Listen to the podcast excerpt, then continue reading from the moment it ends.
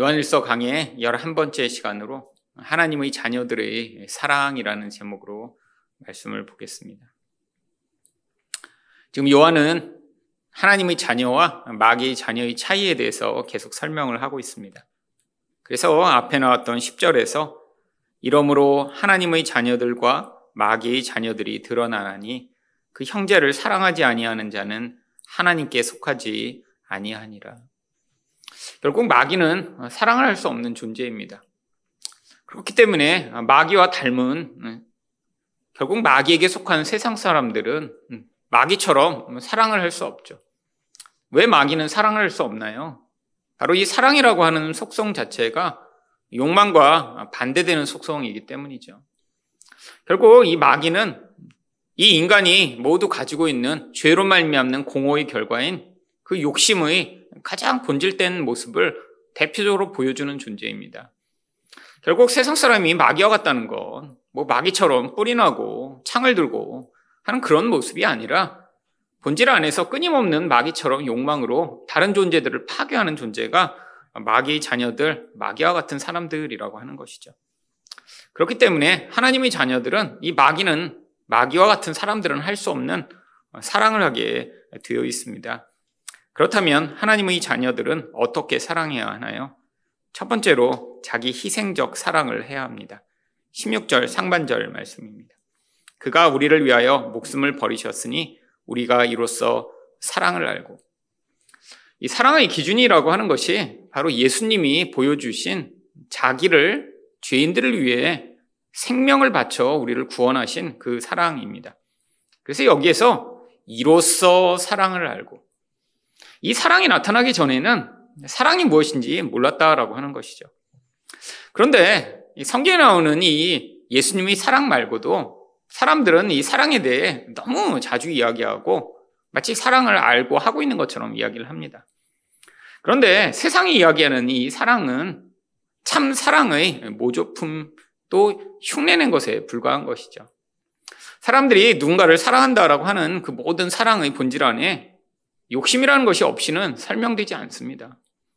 아, 누군가 남자가 여자를 사랑한다라고 얘기할 때도 나의 어떤 욕구를 만족시켜 줄 대상으로 그 대상을 좋아하는 것이지 성경이 이야기하는 이런 사랑을 이야기하는 것이 아니죠. 그래서 예수님의 사랑이 사랑의 기준입니다.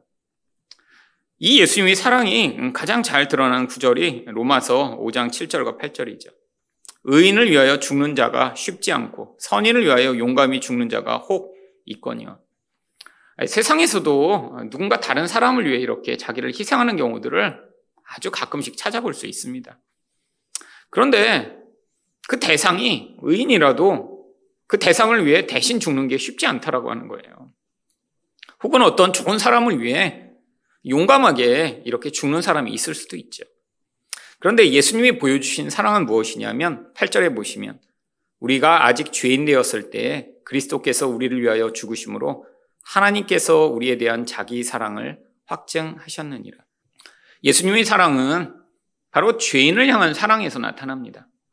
이것이 세상이 다른 대상에 대해 보이는 사랑과 가장 근원적으로 갈라지는 부분이죠.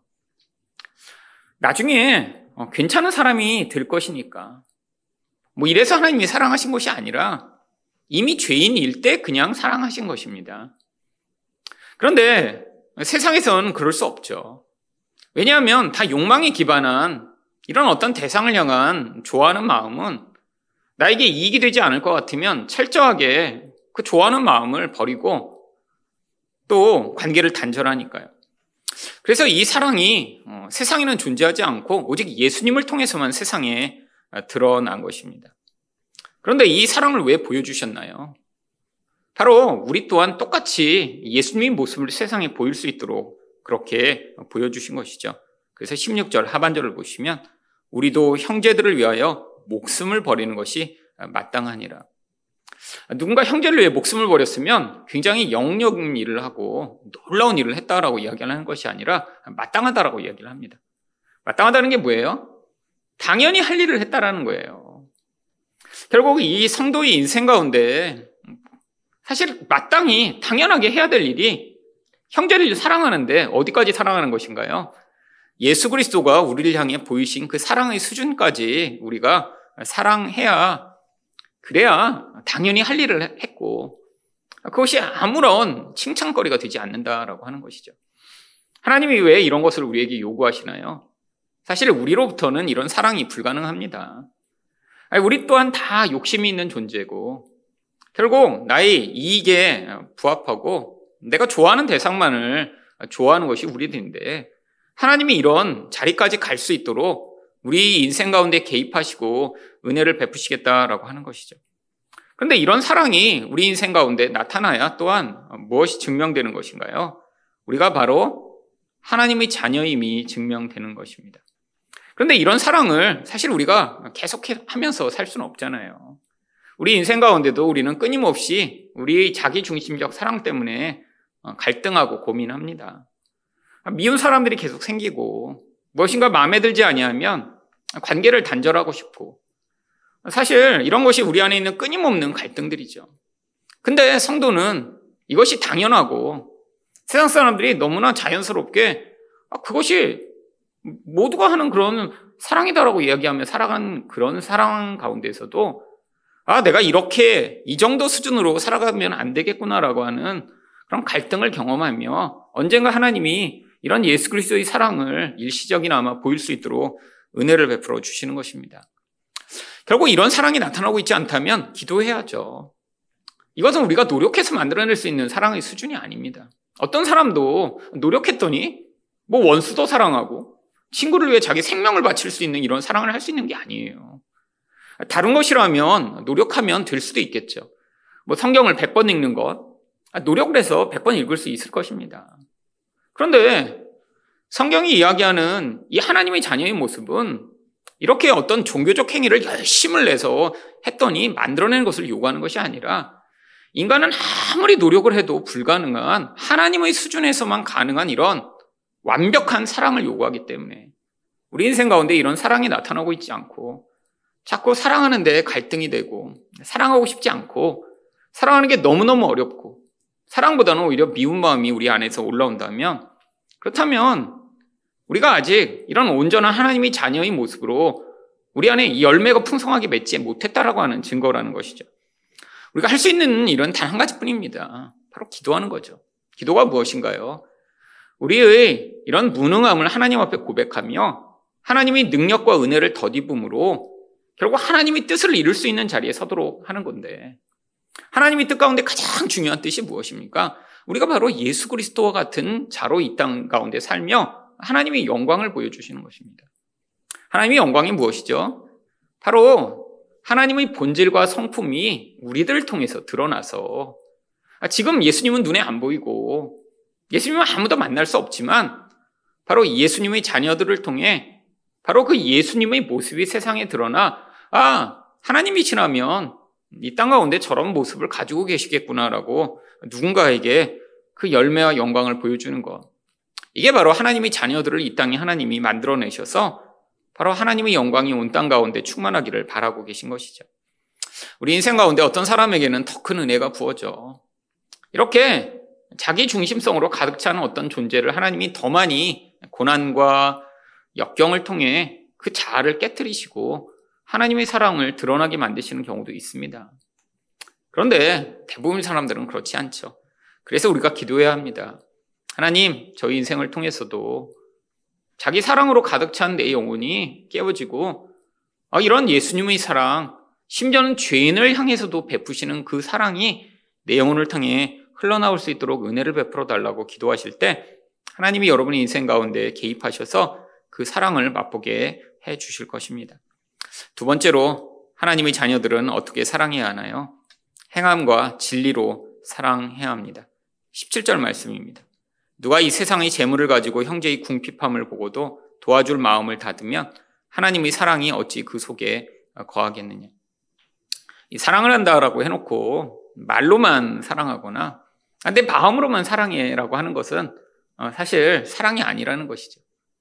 여기서 구체적으로 그래서 재물로 누군가의 그런 어려움을 도와주는 이야기를 합니다. 이것은 가장 구체적인 예죠.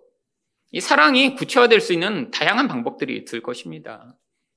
그런데 그 중에 바로 이 돈이라고 하는 것은 많은 사람들의 의존의 수단이면서 또한 가장 구체적으로 그 사랑을 느낄 수 있는 아, 그런 수단인데 아니 그냥 말로는 아 나는 사랑하고 있어 라고 하는데 다른 사람이 곤경에 처한 것을 보고도 마음을 닫아버린다면 이것은 지금 뭔가 모순된다라고 하는 것이죠.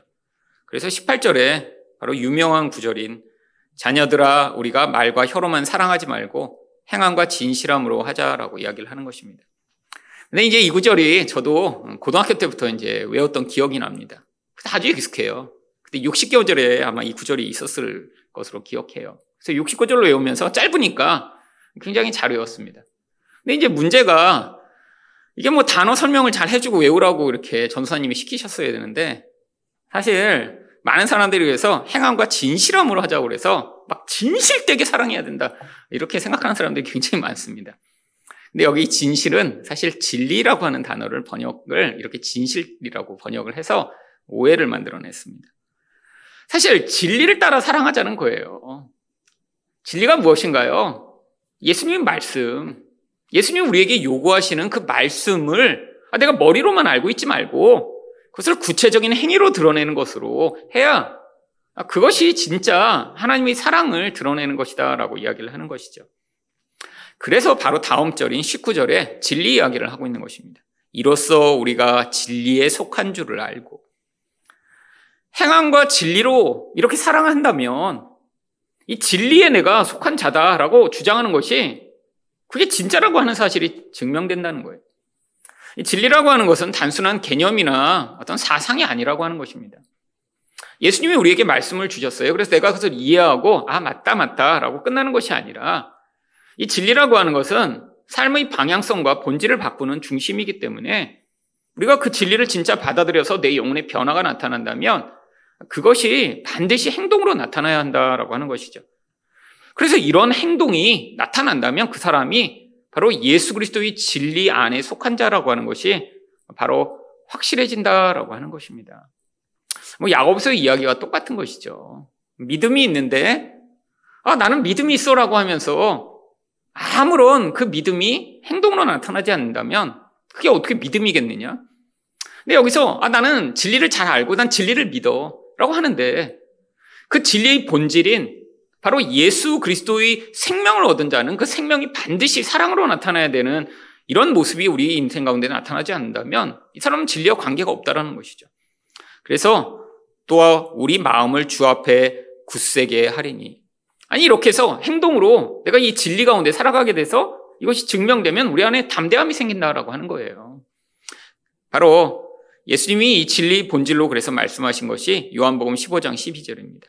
내 계명은 곧 내가 너희를 사랑한 것 같이 너희도 서로 사랑하라는 이것이니라. 여러분 예수님이 바로 요한복음에서 마치 이 유언처럼 제자들에게 많은 말씀을 하셨는데 아, 그 중에 이 말씀을 요약하면 하나밖에 없습니다. 서로 사랑하라. 근데 이 사랑이 어떤 사랑이라고요? 바로 이렇게 형제를 위한 완전한 사랑, 자기 희생적 사랑이면서 구체적 사랑을 이야기하는 것이죠. 근데 세상 사람들은 할 수 없는 사랑이요. 세상 사람들은 내 눈에 좋아 보이고 이익이 될 것 같고 이쁜 짓을 할 때 이때 사랑하지만 성도는 죄인일 때도 실수할 때도 연약할 때도 끊임없이 그 대상을 무조건적으로 사랑하여 바로 그 대상을 온전한 유익, 영적 유익을 구하며 그 대상이 바로 이렇게 하나님의 은혜를 얻어 온전해지기를 나를 희생해 돕고 간구하고 애쓰는 이 모든 것을 사랑이라고 하기 때문이죠. 결국 성도는 이 사랑으로만 온전해질 수 있습니다. 한 사람이 그냥 혼자서 이렇게 탁월해지니까 어떤 영적 경지에 이룰 수 있는 그것이 이 기독교 안에는 존재하지 않아요. 혼자 예수 믿는 건 그래서 거의 불가능합니다. 아니, 뭐, 구약에서 이렇게 복음을 들을 수 없는 어떤 곳에 하나님이 어떤 특정한 은혜를 베푸셔서 예수를 믿는 사람 생길 수 있겠죠. 근데 지금은 하나님이 바로 이렇게 모든 옆에 있는 사람들의 도움과 은혜를 통해 서로 성장해 나가며 그 사랑으로 말미암아 온전해지도록 하는 것이죠. 사실 제 인생 가운데도 얼마나 수없이 많은 사람들의 사랑과 기도와 도움으로 말미암아 제가 이 자리에 오게 되었는지 정말 셀 수도 없습니다. 가장 가깝게는 저희 부모님이죠. 저희 부모님이 안 계셨더라면 제가 지금 예수를 믿고 있을까 생각해 보면 참 쉽지 않았을 것 같아요. 우리 부모님이 저를 위해 많이 기도하시고 가르쳐 주시고 또 이런 하나님을 믿는 길을 인도하셨으니까 아, 저같이 이렇게 틀에 얽매이기를 싫어하고 자유와 안정을 추구하는 제가 바로 그 인도하심 가운데 결국에는 하나님을 만날 수 있는 길을 얻었죠. 그뿐인가요? 얼마나 많은 목사님들, 얼마나 많은 선생님들, 또 주변에서 저를 기억하고 도와주신 수없이 많은 분들이 제 인생 가운데 나름대로 많은 다양한 종류의 사랑을 베풀어 주셨습니다. 그런데 눈에는 지금 보이지 않지만 그 사랑의 엄청난 결과들이 사실 제 인생에 쌓이고 쌓이고 쌓여 어떤 긍정적이고 하나님을 향한 반응을 만드는 결과를 만들어낸 것이죠. 이게 바로 성도 안에서 나타나는 사랑의 결과입니다. 그런데 이렇게 사랑하게 되면 무슨 일을 할 수 있나요? 20절입니다. 이는 우리 마음이 혹 우리를 책망할 일이 있어도 하나님은 우리 마음보다 크시고 모든 것을 아시기 때문이라. 아니, 우리가 진리 가운데서 이렇게 행하며 사랑을 하면 혹은 우리가 아, 나는 이것도 못하고 있어. 라고 자기 자신을 책망할 일이 있어도 하지만 하나님이 다 알아주신다는 거예요. 아니, 우리가 진리에 따라 행하다가 우리가 모든 것을 온전히 할 수 있나요? 우리가 실수할 때도 있고, 실패할 때도 있고, 잘못 행할 때도 있고. 근데도 우리가 만약에 진리를 따라 사랑을 하려고 하면 하나님이 우리 마음까지 다 알고 계시기 때문에 바로 우리 자신은 아, 내가 이렇게까지 못했는데, 아, 내가 이렇게 부족한데, 라고 자책할지 몰라도 하나님은 다 알고 계시며 인정해 주시겠다라고 하는 것이죠. 결국 사랑을 하는 이런 진리를 따라가는 삶을 살게 되면 얻게 되는 제일 큰 결과가 21절과 22절입니다. 사랑하는 자들아 만일 우리 마음이 우리를 책망할 것이 없으면 하나님 앞에서 담대함을 얻고 무엇이든지 구하는 바를 그에게서 받나니 이는 우리가 그의 계명을 지키고 그 앞에서 기뻐하는 것을 행함이라. 결국 이렇게 진리를 따라가며 사랑하는 자, 결국 사랑하는 삶을 사랑하는 자는 무엇을 얻게 되나요? 무엇이든지 구하는 바를 그에게서 받나니. 이 요한일서 또한 요한복음과 많은 부분에서 연결이 됩니다. 요한복음에서도 예수님이 말씀하신 게 바로 요한복음 15장 7절에서 너희가 내 안에 거하고 내 말이 너희 안에 거하면 무엇이든지 원하는 대로 구하라. 그리하면 이루리라 라고 말씀하셨죠. 이것이 무슨 뜻인가요? 우리가 예수님 안에 거하고 예수님의 말씀이 우리 안에 거한다는 건 완전한 연합을 이룬 상태죠. 우리 안에 있는 이기성은 사라지고 예수님의 사랑의 마음이 우리 안에 다스림이 임하니까 결국 우리가 무엇인지 구하는 그 모든 것이 다 무엇일까요? 예수님처럼 구하는 것이겠죠. 사실 우리는 미래에 무엇이 필요한지 모르기 때문에 잘못된 것을 얼마나 많이 구합니까?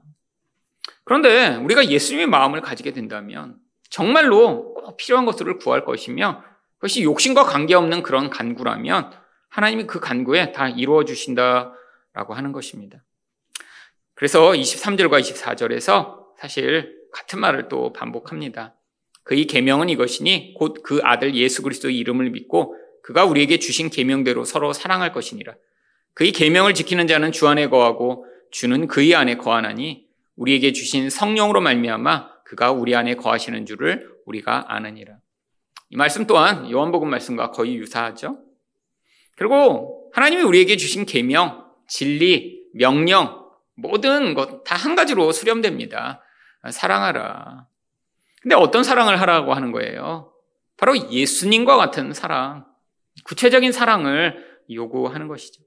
근데 이 사랑을 하는 것이 우리에게는 왜 힘들어 보이냐면 아, 희생해야 된다고 생각하니까요. 내가 싫은 사람까지도 용납하고 섬겨야 되니까요. 근데 이 가장 큰 축복을 무엇을 하고 얘기하나요? 그의 계명을 지키는 자는 주 안에 거하고 주는 그 안에 거하시나니. 결국 우리가 사랑하는 존재가 되어 갈수록 우리는 하나님과의 연합이 더 깊어져 가는 것입니다. 근데 이게 성경이 이야기하는 임마누엘의 축복이죠. 임마누엘이 무엇이죠? 바로 하나님이 우리와 함께 하신다. 근데 우리가 만약에 욕심을 내고 이 사랑하는 명령을 듣지 않고 살아간다면 어떻게 되겠어요? 우리 안에 하나님과 같은 속성이 더 많아질수록 우리 안에 하나님의 임재가 더 크며 하나님과 함께하는 것이 더 풍성해질 텐데 반대의 결과가 나타나겠죠. 결국 하나님과 함께하지 못하면 인간은 불행할 수밖에 없습니다. 아무리 좋은 것을 누리고 이 땅에서 아무리 몸부림치며 자기 행복을 구하여도 하나님 없이 살아가는 인생은 공허하며 비어버린 그런 험한 인생일 뿐이죠. 결국 이 사랑하는 명령을 순종함으로 말미암아 하나님의 그 크신 임재로 우리는 더 깊은 행복과 만족의 자리로 갈 수 있는 것이며 이것이 바로 하나님의 백성들에게 약속하시는 하나님의 가장 큰 축복인 것입니다. 하나님이 자녀답게 사랑하심으로 이 복을 누리시는 여러분 되시기를 축원드립니다.